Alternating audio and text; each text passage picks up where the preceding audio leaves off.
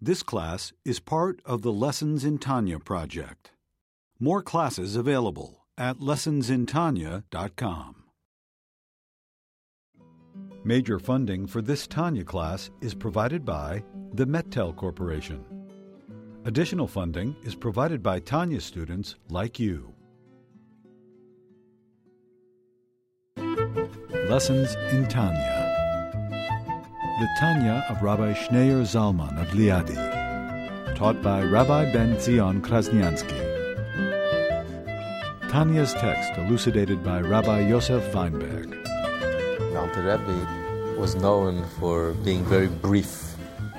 Everything he said was very brevity, short, sweet, to the point.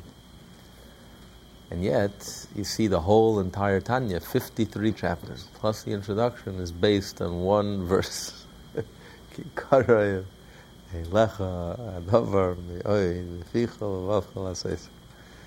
takes this one verse in the Torah and he stretches it out and expands it to 53 chapters. And the last few chapters we were reading, the emphasis was on the last word of this verse. Moses tells the Jewish people at the end of his life that to be Jewish, to think like a Jew, to speak like a Jew, to act like a Jew is something that's very near and dear to you. But the emphasis is la'asayse, to do, to act, because the action is the most is primary, is the most important part. That's what we were learning in chap- from chapter 35 through chapter 37. Now we're up to chapter 38. So in summation of this point, to highlight and to emphasize this point that in Judaism, it's the action that matters most. And he described that the whole purpose why God created the world and the whole reason why the soul descended into the body was in order to bring godliness, to draw down godliness into the material, into the physical world, to take the lowest and to, re- to elevate it to the highest take the lowest of the low and to elevate it to the highest of the high, to make it, turn it, transform it, change it into a place where God says, I feel at home. And even those mitzvot, like the mitzvah of studying Torah, the mitzvah of studying Torah, it's not enough to study Torah intellectually, but you have to, it has to engage the physical. You have to physically move your lips and say the words of Torah, speak the words of Torah.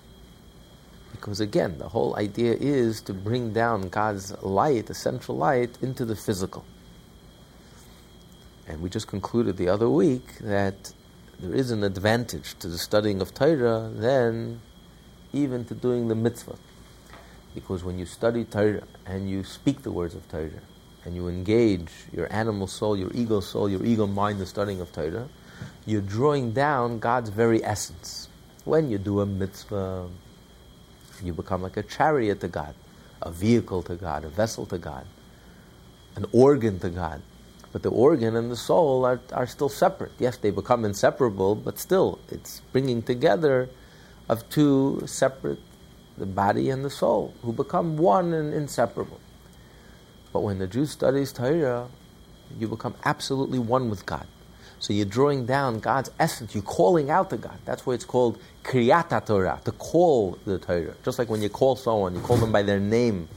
The name is very personal. The person turns, his whole essence turns to you and responds. So when a Jew studies Torah, you're calling God. You're calling his essence. You're drawing down his essence. And you're drawing it down to your animal soul, to your ego soul, to your ego mind, your rational mind, and, and to your lips.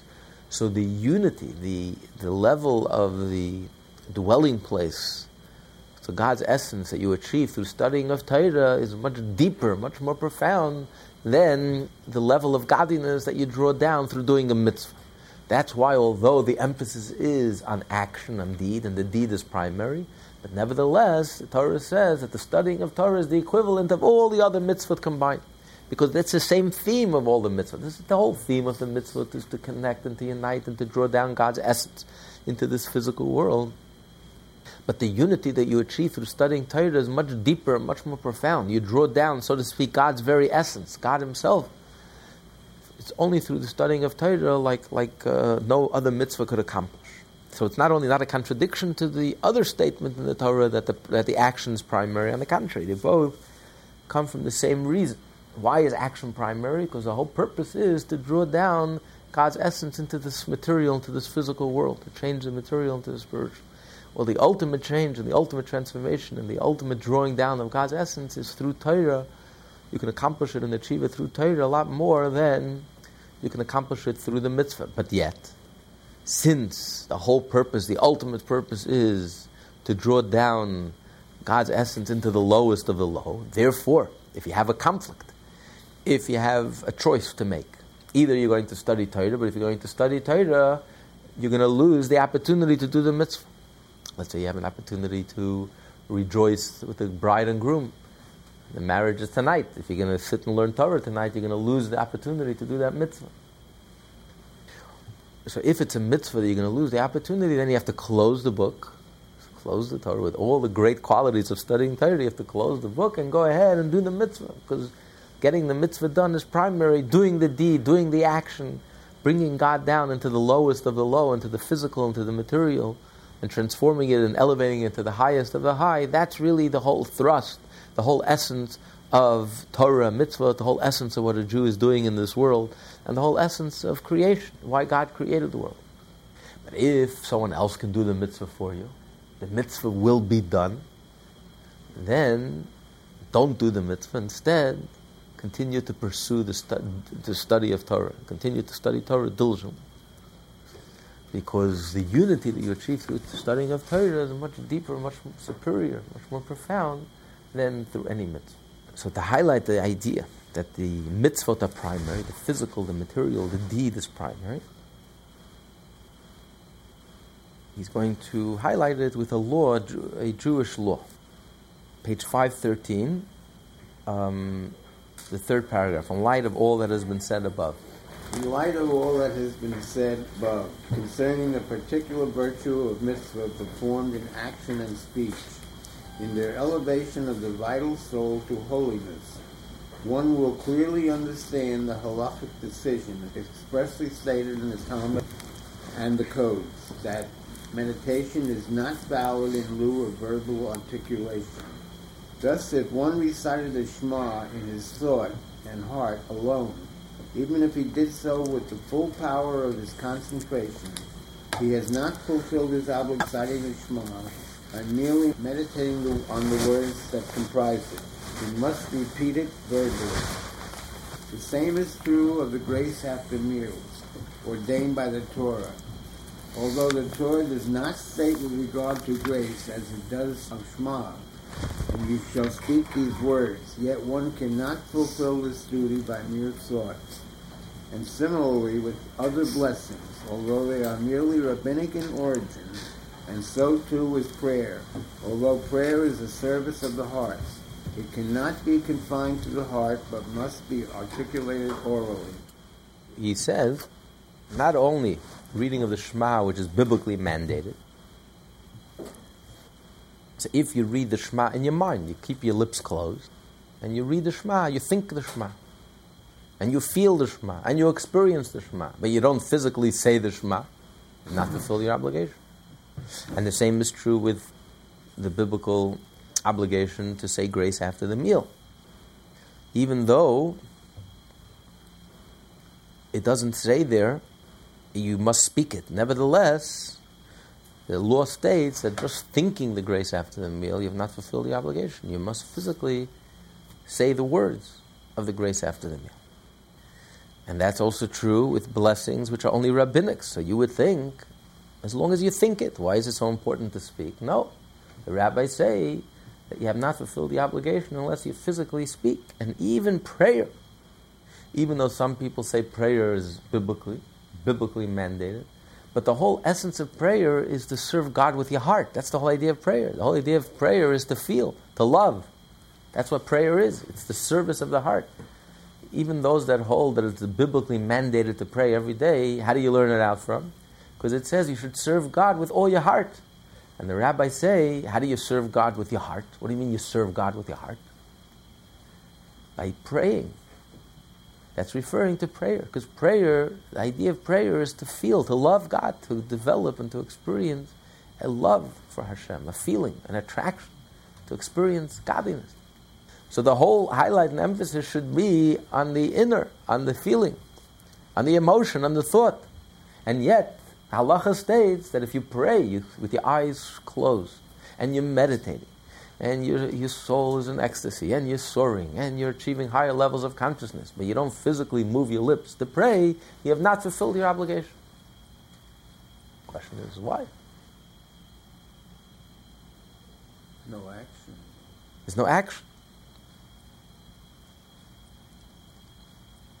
And then he's going to say, you look at the reverse, the reverse is the exact opposite. What if a person says the Shema, says the grace after the meal, says the blessing, says the prayer, but he has no intent?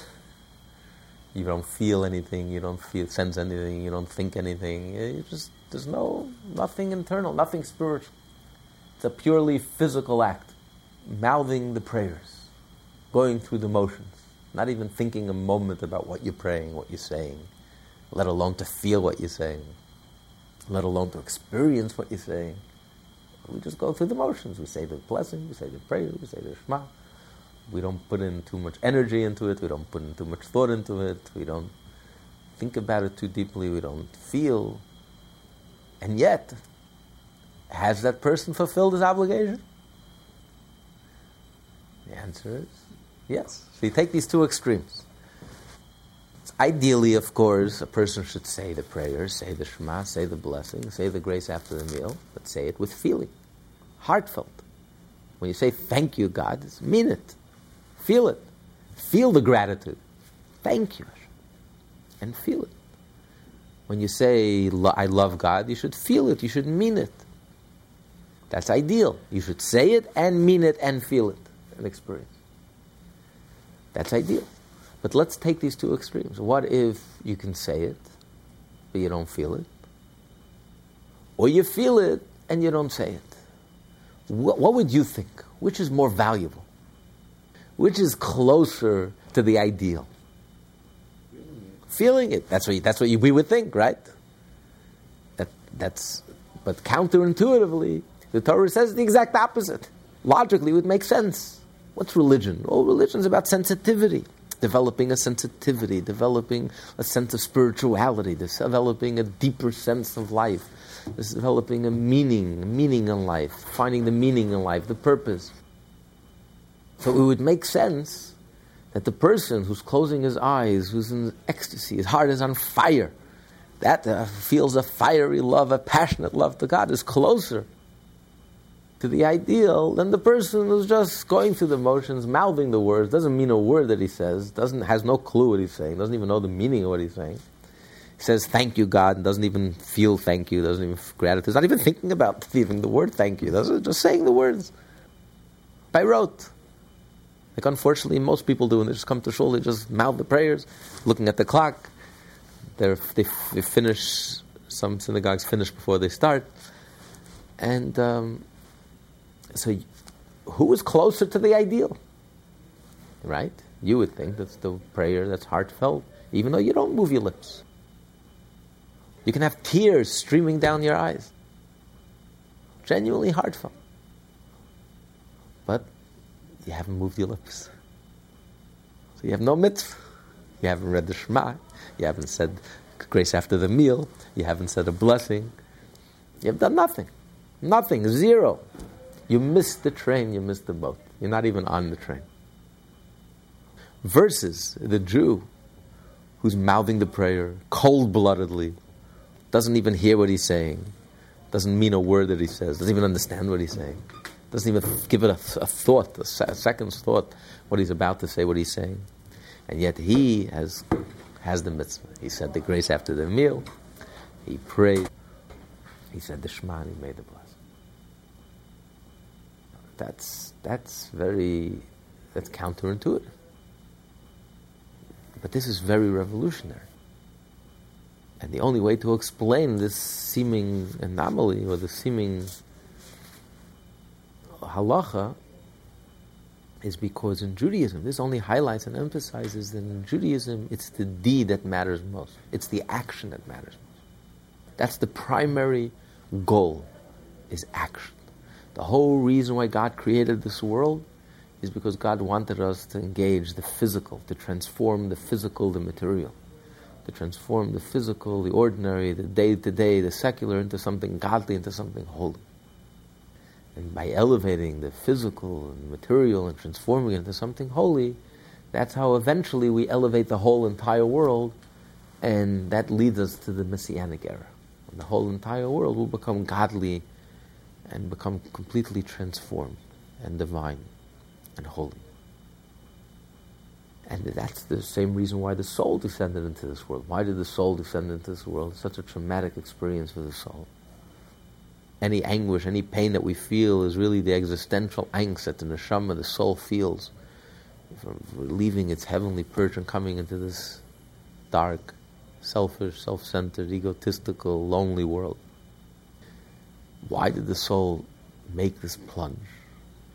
Again, the only reason is, the only justification, the only reason is, in order that we should, it should engage the ego soul, the natural soul, the animal soul, and by engaging and doing the mitzvah, by physically moving the lips, taking that energy that you acquire through food and through eating, through surviving naturally, and taking all that energy and using it to move your lips and to say holy words and to say the words of the Shema and to say the words of the grace after the meal and to say the blessing and to say the words of prayer, that is the ultimate purpose.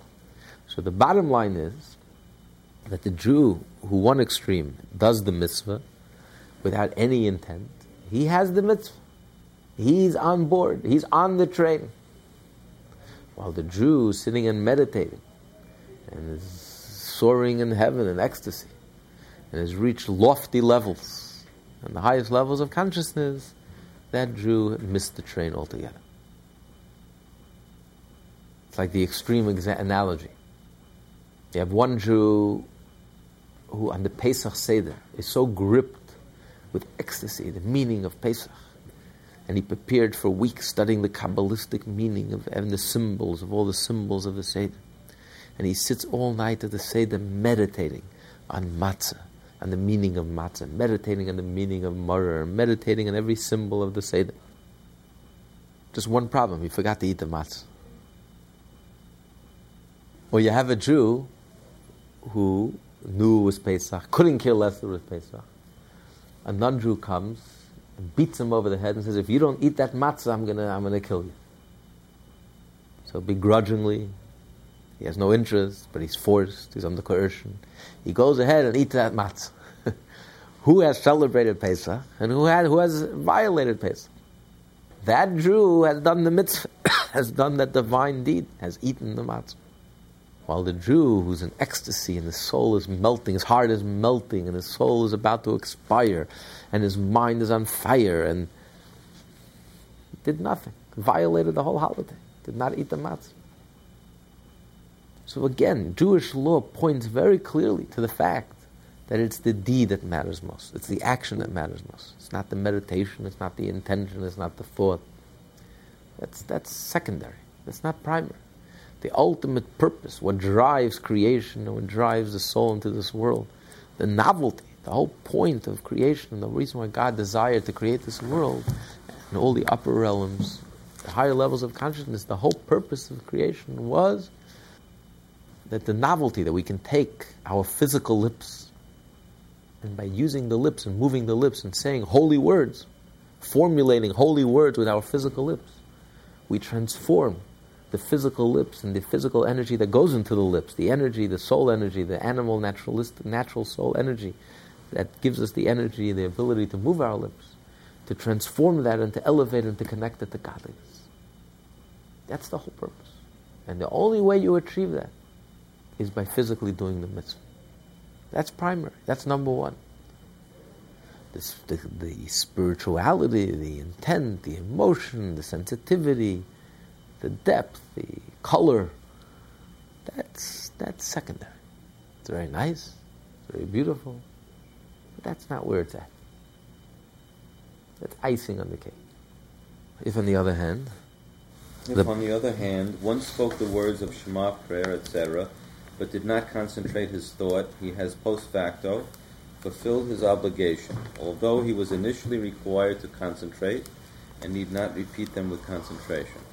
Except for the first verse of Shema and the first blessing in Shemona Esrei. Yeah, halachically, we don't even we don't even go back to the first verse of Shemona Esrei because we assume that most people today have no intent. so it's just a waste of time to go back.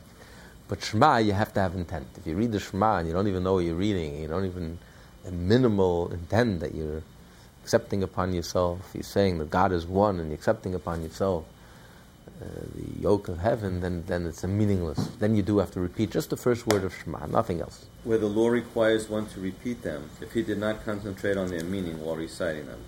It is thus written, Tractate Baracha, beginning of chapter 2, until here, i.e., until the end of the first verse of Shema, the mitzvah is one of concentration. From here on, the mitzvah consists of recitation, and one has fulfilled his obligation even if he did not concentrate. How then are we to reconcile both halacha? Why is thought without speech not as acceptable as speech without thought? Ideally, you need both. But if you do one without the other, it's okay. So why is action without speech without thought okay, while thought without speech is nothing? Why? It makes no sense. On the contrary. The answer lies in the discussion of the unique status of mitzvot performed in action and speech as explained in the previous chapter. This is because the divine soul does not need to perfect itself through mitzvah. Rather, the goal of mitzvah is to draw down godly light to perfect the vital soul in the body. This is accomplished by means of the letters of speech, which the soul utters by means of the five organs of verbal articulation, and through the mitzvot of action, which the soul performs by means of the body's other organs. The mitzvot involving speech and action, which utilize the power of the vital soul, and the organs of the body serve to elevate them. Since the ultimate goal is the perfection of the vital soul and the body, thought alone, being the province of the divine soul, cannot satisfy the demands of the mitzvot of speech. They require verbal articulation. Speech alone, however, without thought, is sufficient, since the vital soul and the body are elevated thereby. Okay, so that's pretty crystal clear. He made the point very, very clear that in Judaism it's the deed that matters most, it's the action that matters most, and that's primary. If you do the action, you're on board. You don't do the action, you miss the boat. All the meditation in the world, and all the love in the world, and all the philosophy in the world, and all the spirituality in the world means absolutely nothing. It Doesn't even get you to first base. While if you physically do the mitzvah, then you're on board this halacha really makes this point very, very clear, very unambiguous. You can't. There's no. It's very clear. But the question is, what role then does intent, the spirituality, play? If the action is what matters most, and all that matters is the deed, so what, what's the role of spirituality, of meditation, of feeling, of as we also said, that what is prayer? Prayer is you have to pray with your heart. You have to have the kavana, you have to have the intent. It's not enough just to mouth the words cold bloodedly, by rote, mechanically. You're not a machine, you're a real person. You have to mean it. You have to be sincere. You have to be sensitive. You have to be genuine. You have to be authentic. You have to be deep. You have to be inspired. You have to be spiritual. Clearly, the intent of the mitzvah is that you should do the mitzvah properly and appropriately, which is by physical in combination with the spiritual. The spiritual is no less important than the material. The ideal mitzvah is to do both. If it's the action that matters most, and who cares about the thought? then all that matters is the action. It's not true. The Torah says that initially, this was just a very stark example. After the fact, after it's already done, if you just mouth the words and you have no intent, you don't have to daven over again. You don't have to read the Shema over again. If you just had the thought in the meditation, but you didn't physically move your lips, you have to say the Shema over again. You have to say it. Because thinking alone meant nothing. It means absolutely nothing. But if after the fact, if you already said the words of prayer, and you said the grace after the meal, and you said the, the Shema, and you said the, the blessing, without any intent, we don't make you say it over again. You already fulfilled the mitzvah. It's definitely not ideal. Ideally, you should say the Shema it has to be heartfelt, with intent, with focus, with concentration. So it's not enough just to do objectively to get the act done. The subjective is very important. You have to be engaged. You have to be fully involved. Your mind, your heart, your soul. You have to be on fire. You have to be inspired, moved, touched, changed, affected. That's part of, part of the mitzvah. So the question is why? Why is that important? Who cares? Since spirituality and meditation and the personal subjective seems to be completely secondary. As we see clearly from this law that we just learned. So why is it important at all? What role does it play? If the whole purpose why the soul descended into this world is in order to elevate the material and the physical, and the whole reason why the soul endured this traumatic experience of, of taking the plunge and coming into this physical world is in order to achieve the physical, the material, to engage in the material and to elevate and to transform the material. So why why is the spirituality, why is the intent, why is that important at all? Who cares? Why is it important to be spiritual? Why is it important to be refined? To be inspired? To feel love?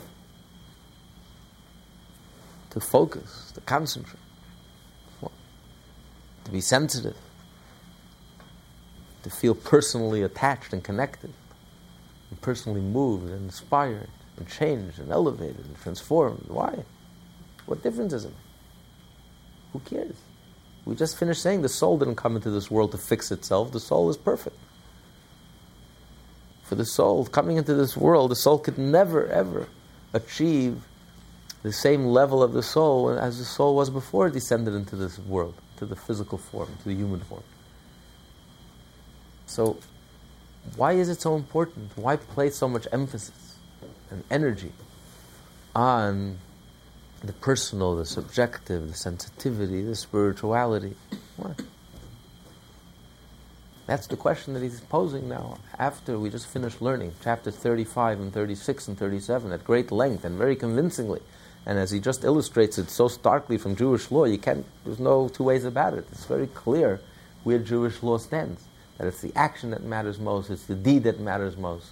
And the thought is completely secondary and, and, and it's the deed that's primary. So, why is it important altogether? Why is that an essential part of a Jew's picture? That it's not enough just to do the mitzvah, but the Torah says that a Jew also has to have kavanah. You have to have the proper intent. You have to become be a spiritual person. You have to be a loving person. You have to be a sensitive person. You have to focus. You have to concentrate. You have to be inspired. You have to be uplifted. Why, why is that important? Why is that essential? Why spend so much time and effort on developing yourself spiritually when it seems to be completely secondary? Does anyone have that same question? Was it troubled by that question? Or it's, uh... You know, I'm a little confused about. Okay. What? Why? Okay. We're talking about we're talking about thought, but we're also talking about emotion, which is which is bodily, isn't it? Is no, but, no, but, no, but we're saying if you say the Shema, you don't say the Shema, you just think the Shema, and you feel the Shema, and you feel the love, and you feel the emotion, and your heart is on fire, and you're overwhelmed with love, and you feel the emotion, and you feel the attraction, and your soul is expiring in ecstasy, and you feel it in your heart. It's not enough. You have to physically move your body. You have to physically move your lips. So emotion alone, it's much more physical than intellect. Intellect is much more abstract. Emotion is, is you feel the blood, you feel it. It's much more, but nevertheless, it's not the same as physical. No, no. What I'm what I'm confusing, or what I'm not understanding is is you're describing the emotional connection with the action as, as part of the spiritual component right. of, of, of, right. of a human. Right. So, but, but isn't that really part of the animal? Isn't that the higher level of the animal soul? the emotion. Yeah. yeah, but the question is, why is that? Why is that? Why is that important?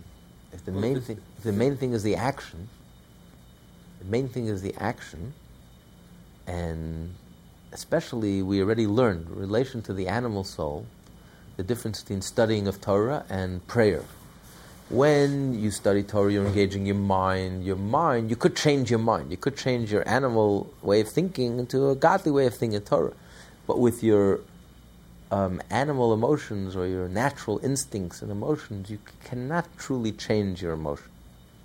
With all the sensitivity and all the love in your heart that you'll feel in prayer, you'll never truly achieve a core change in your emotions. Not within our power, it's not within our capacity. So you're never really reaching the the Beinoni can never really reach the animal soul and really transform your heart. So if anything, it's more it's um, it's more the the, uh, the godly soul. The godly soul really is on fire, is genuinely on fire. Now, you could have some effect on your animal soul. You can educate your animal soul. You can try try to harness it, turn it around, but you'll always be a B student or a C student. You're never really going to really achieve a core transformation. Um, and as long as you do the deed, as long as you do the deed, why is that important? Why is that so important? That alone is the question. Why is that so important to affect your animal soul? If you're excited enough that you're going to do the action, as long as you did the action, what do you care? You did the action. You moved your lips, you moved your legs, you moved your arms, you did the mitzvah, you engaged your body, it's physical, it's material. What more do you need? You don't get more, more material or more physical than that. It's the deed, it's the action, it's the end, it's the bottom, it's the lowest of the low. You've done a mitzvah, you've transformed, you've elevated to the highest of the high. Why is it so important to place such an emphasis on trying to elevate and transform your, your, your emotions, your animal emotions, your ego emotions? Why, why, why is that so important? Who cares? It's not relevant. That doesn't matter as long as you get the deed done, whatever it takes to get the deed done. It's not only, you can argue, you can say, that we learn in chapter 4 that a person, if you don't love what you're doing, you'll stop doing it. Very simple. A person can't, you're not a robot. You can't be a mechanical robot. You can force yourself to do something, but if you force yourself and force yourself and force yourself, you're going to rebel. You're going to rebel. You're going to have, you know, I'm not interested enough. I'm not a machine. Ultimately, you do what you want to do. So it's important to love. You have to love. If you feel a love to the divine, to Hashem, and you want to connect, and the only way to connect is by doing a mitzvah, that gives you the motivation to want to do the mitzvah. Otherwise, it's going to dry up. Otherwise, if you just do it with a sense of duty and a sense of obligation, it'll quickly dry up. It's like paying income taxes. You'll do the bare minimum.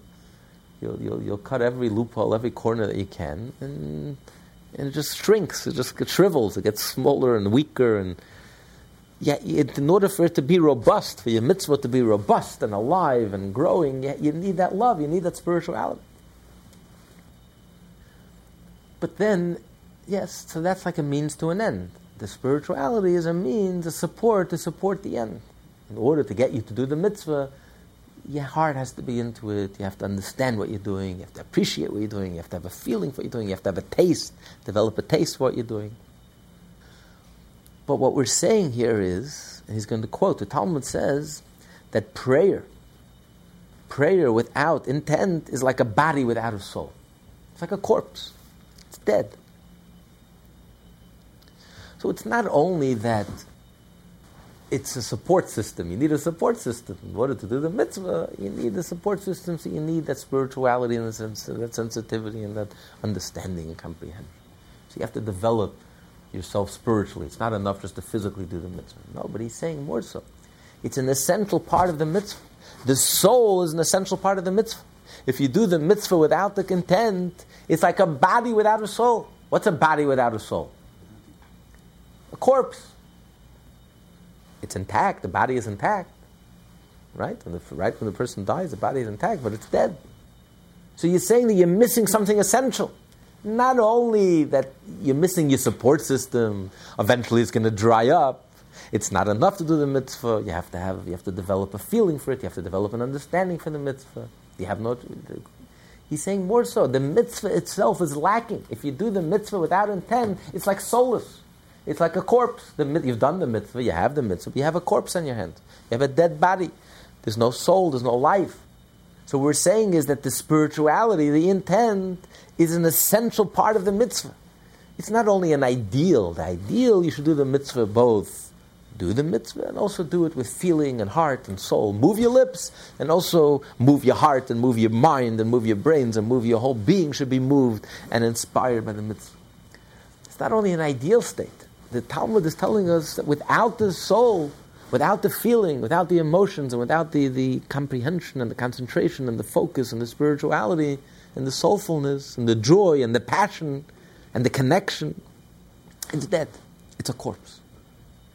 So just like a human being in the analogy, a corpse without a soul is dead. When you do a mitzvah, is that your will or, the, or your godly soul's will? When you do a mitzvah, a mitzvah is a commandment. You're doing what Hashem's will, even if it goes against your will. It's um, not your will that's forcing you to do the mitzvah. No, you want to do what Hashem wants, and you you you are, are obeying what Hashem wants you to do. Hashem wants you to do the mitzvah. If you are so connected to Hashem, you wouldn't need a mitzvah. Do you have to command? Do you have to command your arm to move? You don't have to tell your arm to move. You want to move, and it moves automatically, because your body is inseparable from your soul. It's all connected. A mitzvah means something outside of you. A king has to command his subjects to do something not his own children, not himself. You don't have to command yourself. You command something that's outside of you. And you have to command them, and they, have, and they listen. They're a soldier, and they listen. The subjects obey the king. The whole concept of a mitzvah is only because there's a separation, because we're not, we're egos, and we're separate, we feel that we're separate from God. So Hashem has to command us, and we have to force ourselves to do it. So the whole concept of a commandment is because we feel separate. If we're so connected to Hashem, there's no need for any commandment automatically we do what Hashem wants us to. We can't do anything else. We're so in tune with Hashem, we would automatically do exactly what Hashem did, what Hashem wants of us. Just like that's that's the deeper meaning when it says that the patriarchs and the matriarchs fulfilled the entire Torah before it was given. How could they fulfill the Torah before it was given?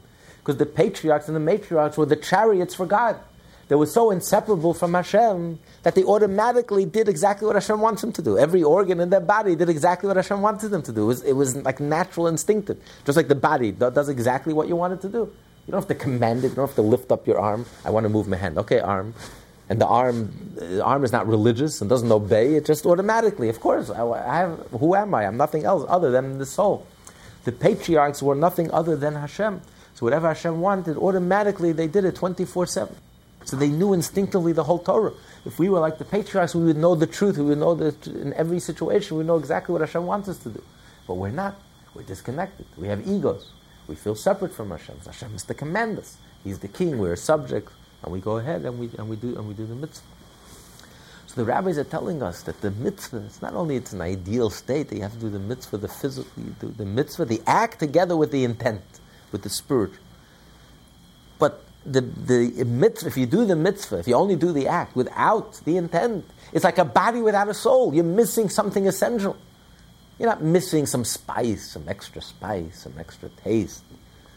Okay, so the food is not so spicy. It's a little bland.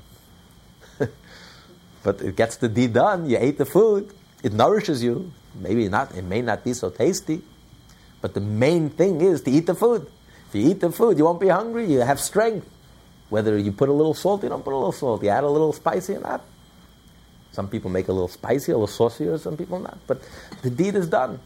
So that's not what the Talmud says. You're not just missing a little salt, a little sauce.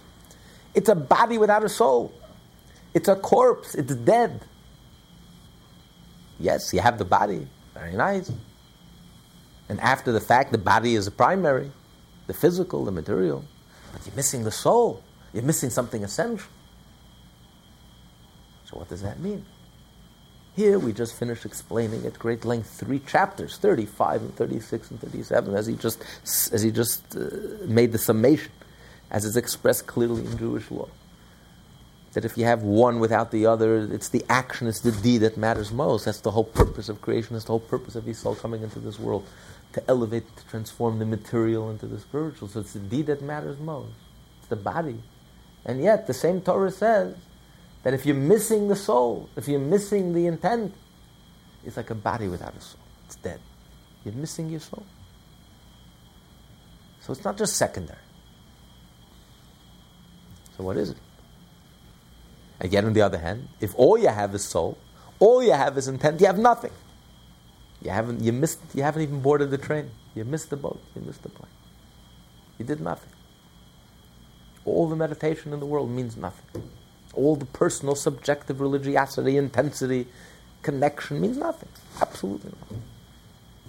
It's the deed that matters. If you do the deed and you have zero intent, you've done the mitzvah. You're on board.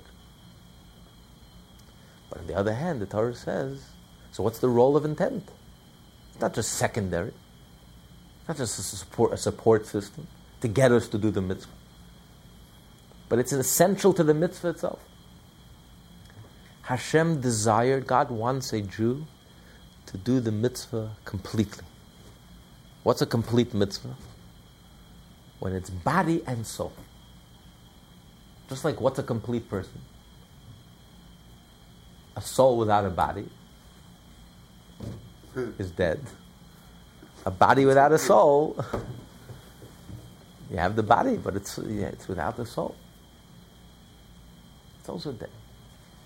You need the body and the soul together. That's what God wants. A healthy person, a living person, is body and soul.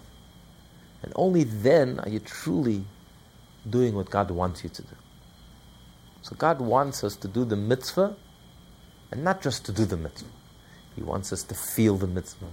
He wants us to concentrate on the mitzvah. He wants us to love the mitzvah. He wants us to be moved by the mitzvah, inspired by the mitzvah. But again, mind you, it's not, as he's going to explain, it's not two separate things. That there is doing the mitzvah, doing the commandment, doing the mitzvah, and then there is developing your spiritual life, having a rich inner spiritual life, having a rich, a rich uh, um, philosophical life, a rich meditative life, a rich emotional life. No. The intent that we're talking about here is is feeling and being inspired by the mitzvah, realizing the preciousness of a mitzvah, being sensitive to the power of a mitzvah. What is a mitzvah? A mitzvah is not a ritual, a mitzvah is not a custom, a mitzvah is divine. When you're doing a mitzvah, you're transforming something miraculous. You're transforming the material. You're transforming the very fabric of its being. Somebody taking something material and you're transforming it into a sacred object, into a holy object. Something is changing, something real is happening when you're doing a mitzvah. So when we say that you should have intent in the mitzvah, we're not just talking about there's the world of intent, your personal, subjective, spiritual growth and development and sensitivity and meaning. And then you have your material, the actions, the deed. No. It's a body and a soul. The soul has to correspond to the body. The soul animates the body.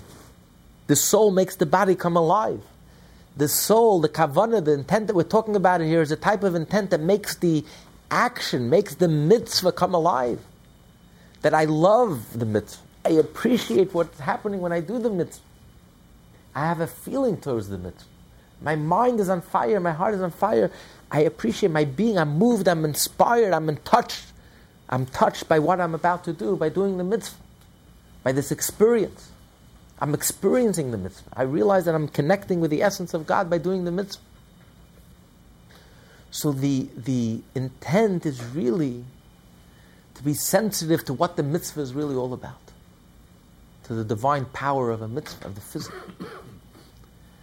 It's like the beautiful story, which you may have heard.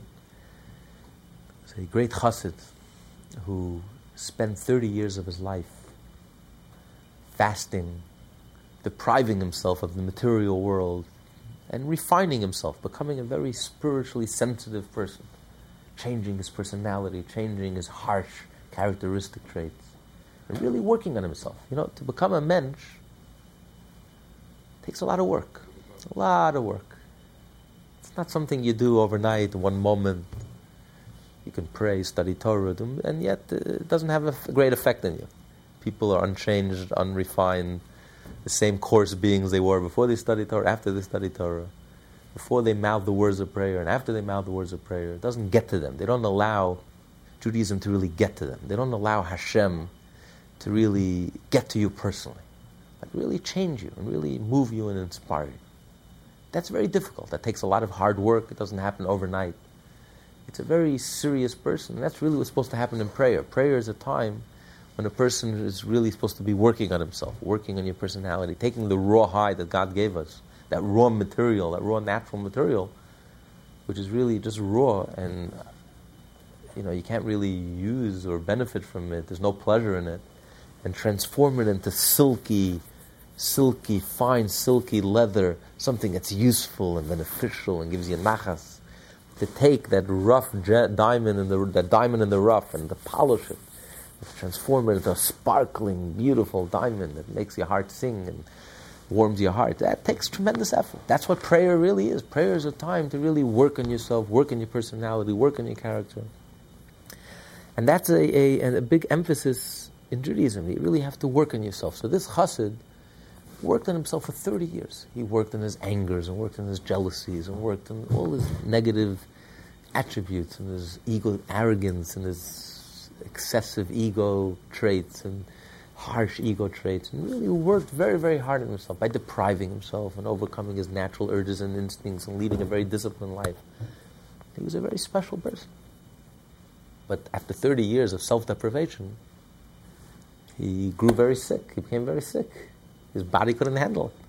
Not sleeping on a bed and going to sleep late and waking up early and working so hard. It was a tremendous amount of effort. He wore his body down. He was on his deathbed. He was a young person, relatively young person. He was surrounded by his colleagues, Hasidim. And they were farbrengen. It was a night like tonight. And they were farbrengen and talking. His mind was lucid till the end. And his body was going. You know, he knew that his hours are, are numbered. And finally, he turns to his colleagues. He says, You know, I would give up my 30 years of self deprivation.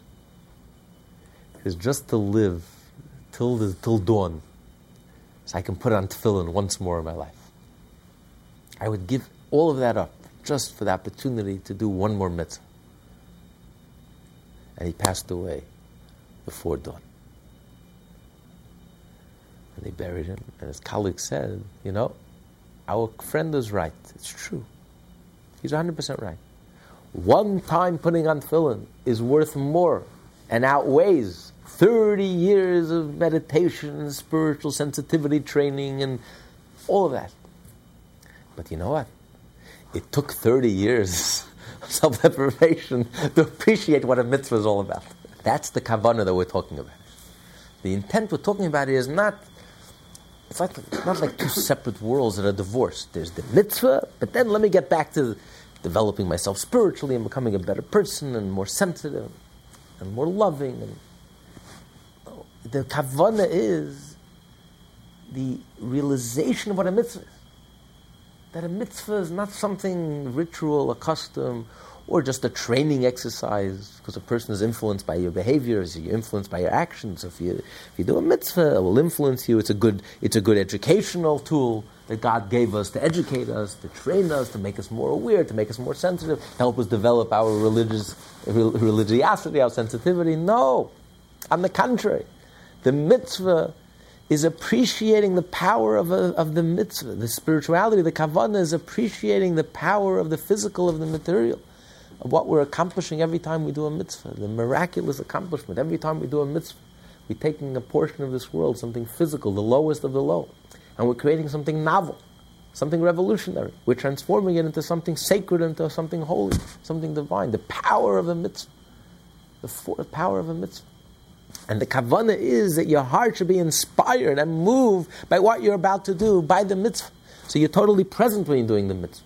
You're on fire by the mitzvah. The mitzvah moves you, inspires you, changes you, challenges you, elevates you. And you, therefore, you do the mitzvah passionately, you do the mitzvah joyfully. So the, it's like a body and a soul. The soul parallels the body, matches the body, makes the body come alive, makes the mitzvah come alive. The purpose of the kavanah is to make the mitzvah come alive. and then it's a different mitzvah.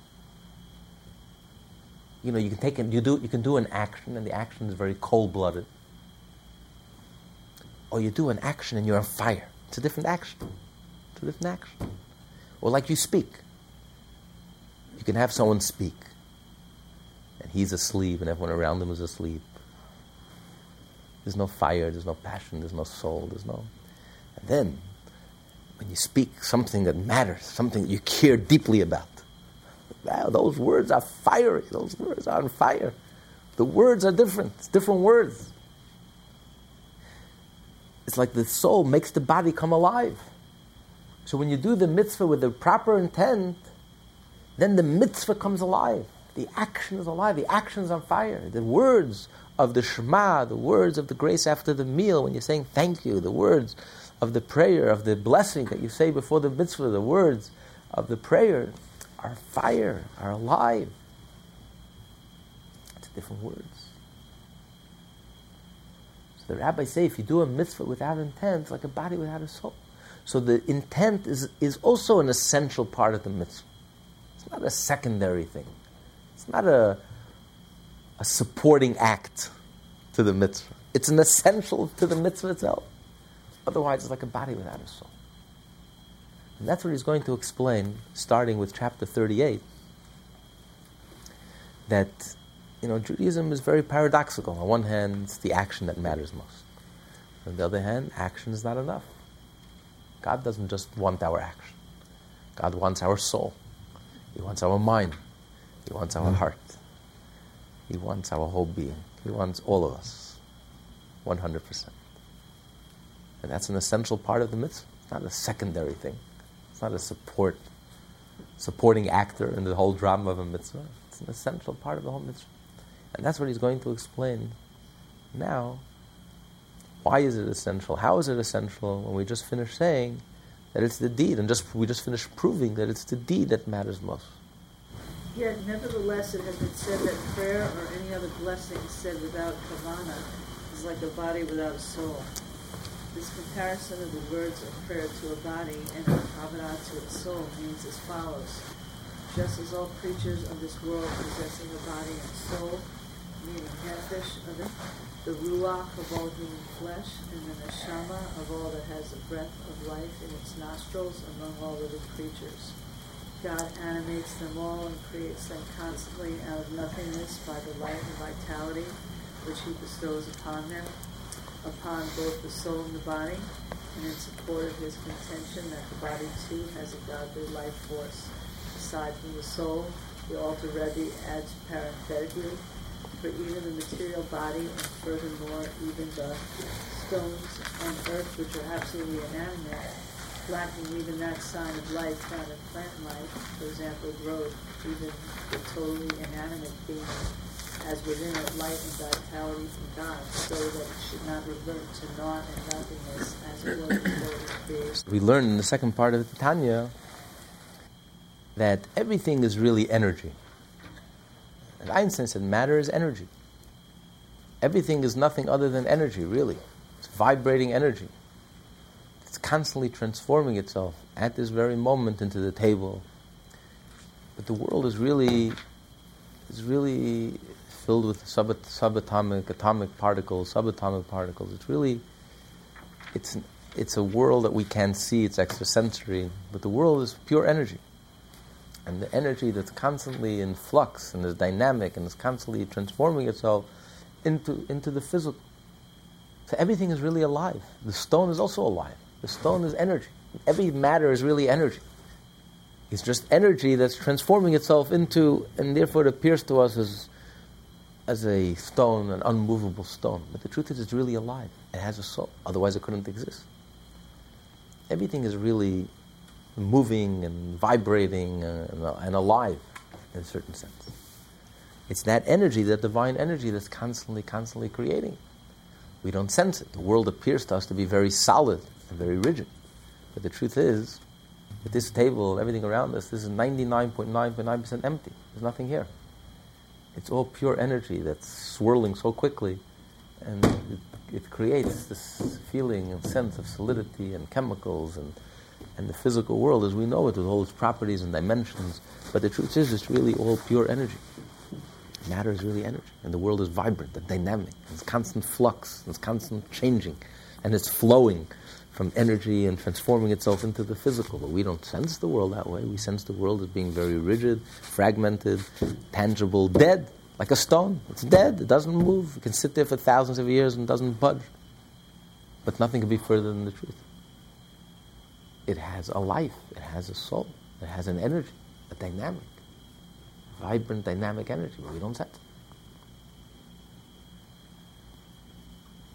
That's why the world in Hebrew is called olam, comes from the Hebrew word helem. It's a cover up, it's a concealment.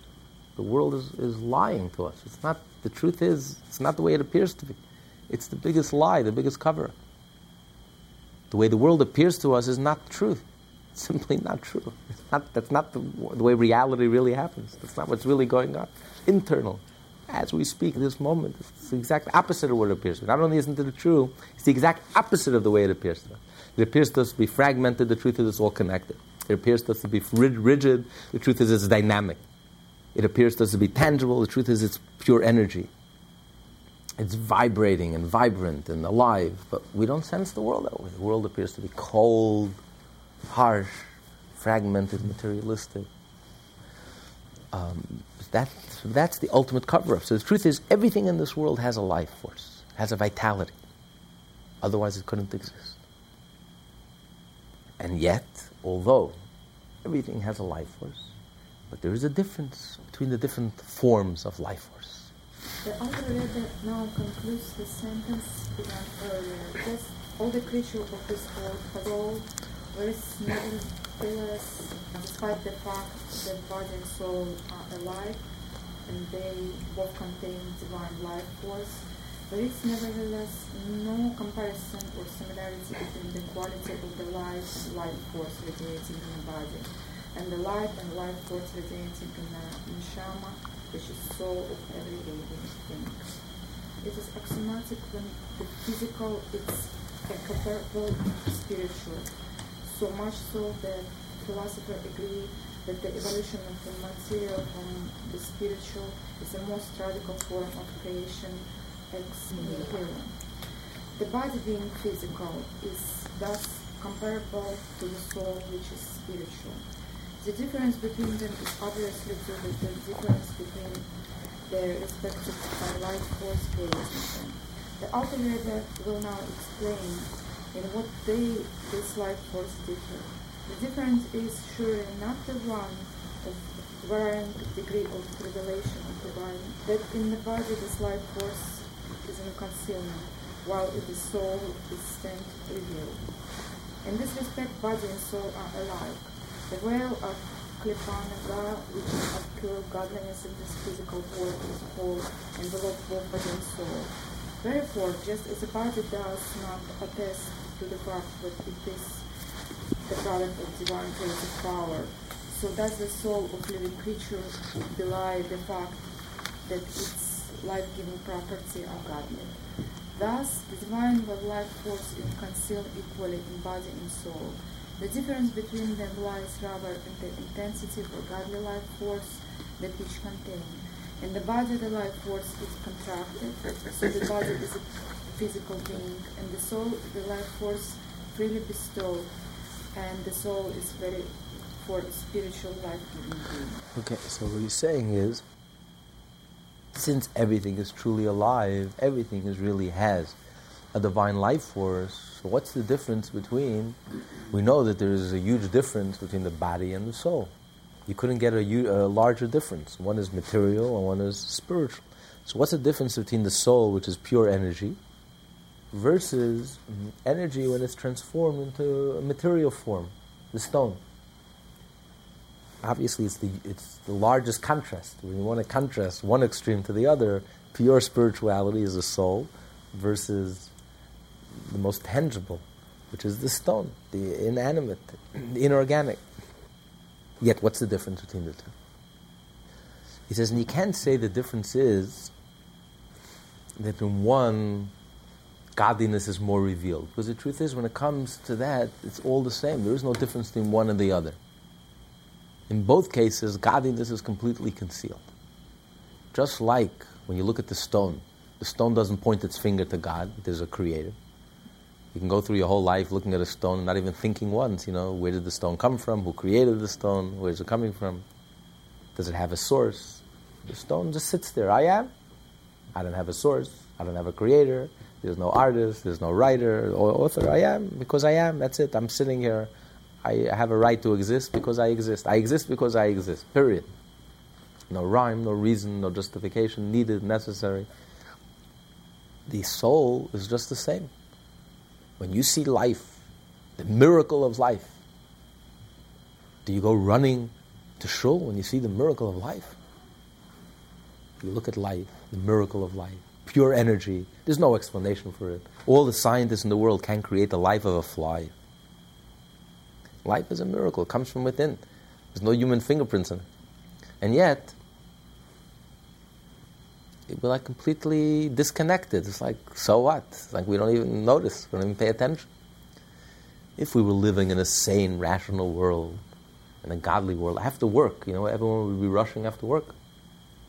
To the maternity wards, seeing the miracle of life. They will be creating stadiums in the, in, around the maternity wards of New York Cornell, Maimonides, Mount Sinai. You want to see the miracle of life, a miracle of creation. You know, that would be if, if we were a truly normal, sane, rational world, a connected world. But we don't connect, we don't make a connection. It's staring us in the face. We see the miracle of life, we see this energy, we see the soul, we see life.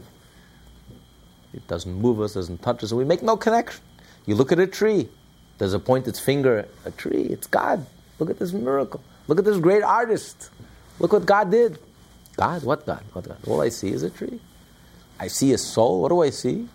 All I see and all I feel is I see energy, I see life. What do I see?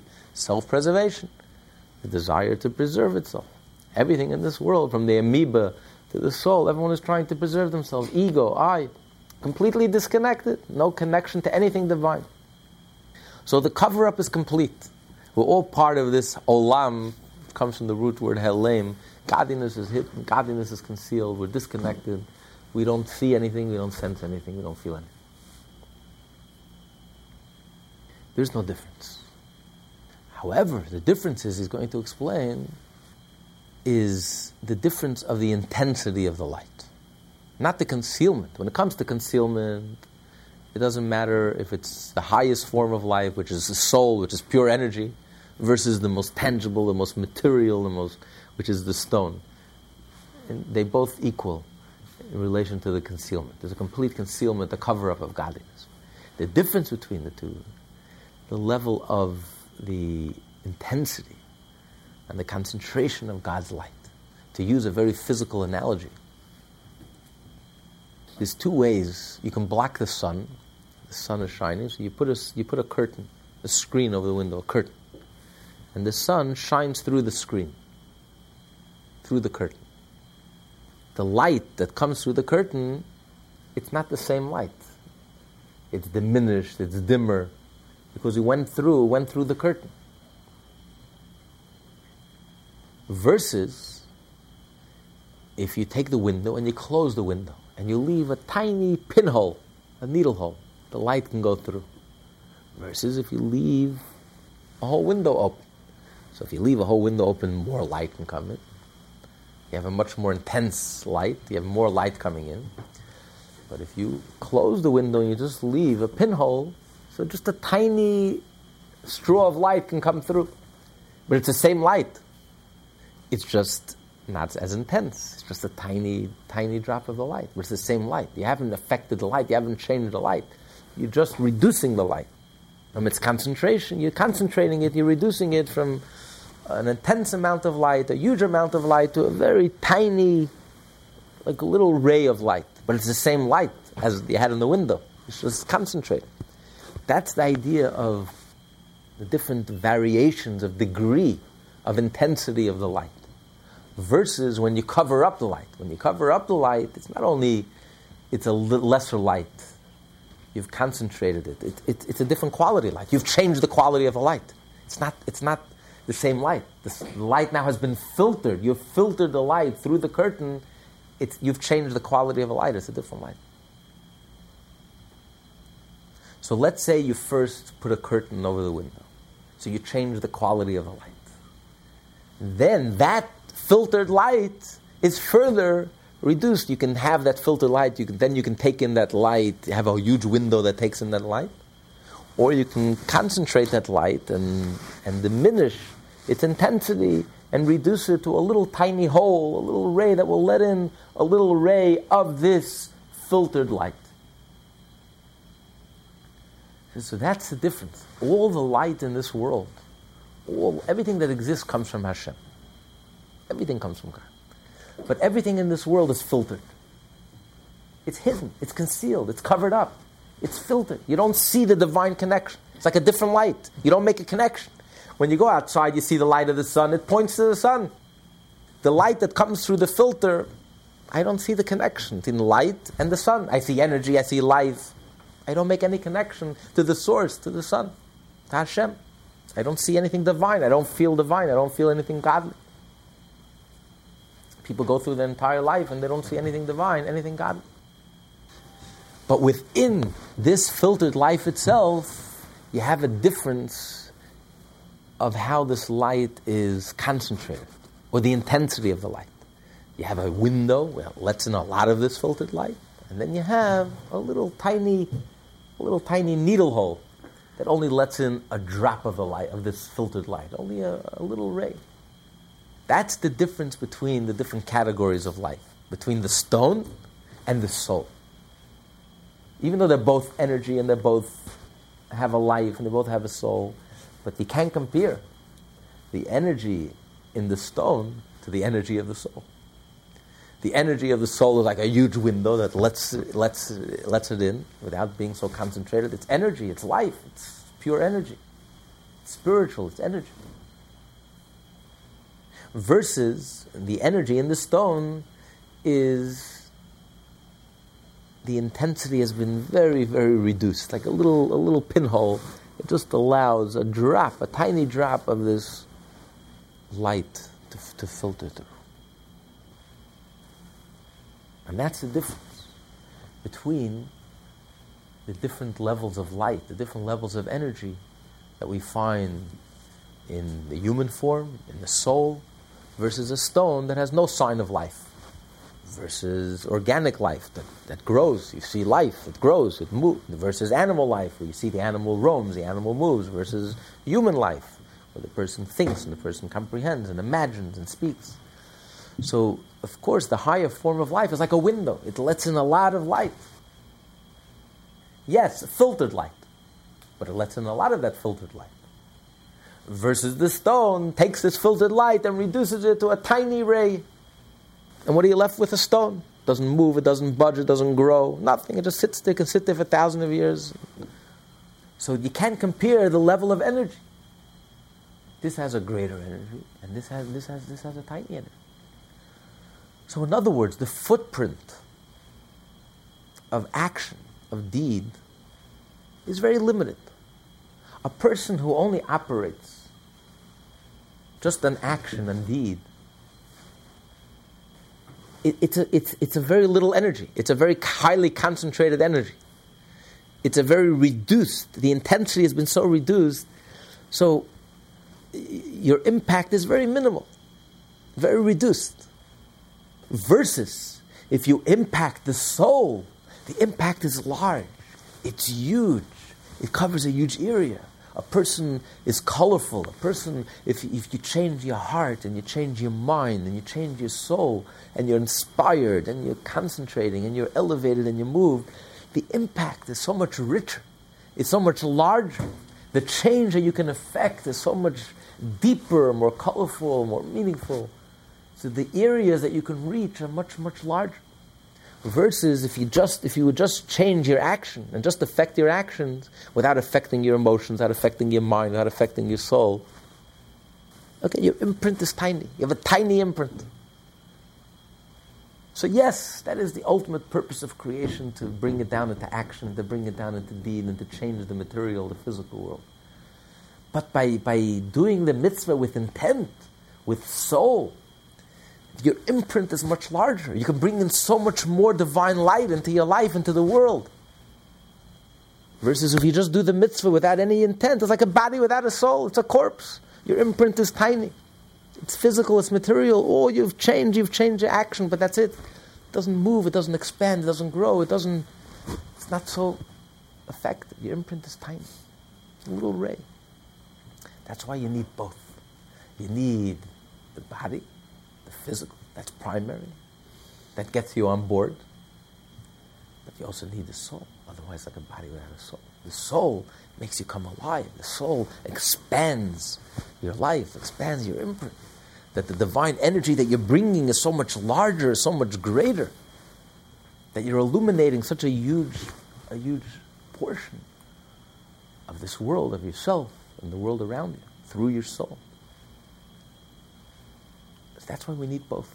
We need the soul and we need the action. We need the intent and we need the mitzvah, the action, maaseh. And only both together do we fulfill Hashem's will, which is to do the mitzvah and to do the mitzvah with the proper intent and to do the mitzvah in a heartfelt way. This class is part of the Lessons in Tanya project. More classes available at lessonsintanya.com.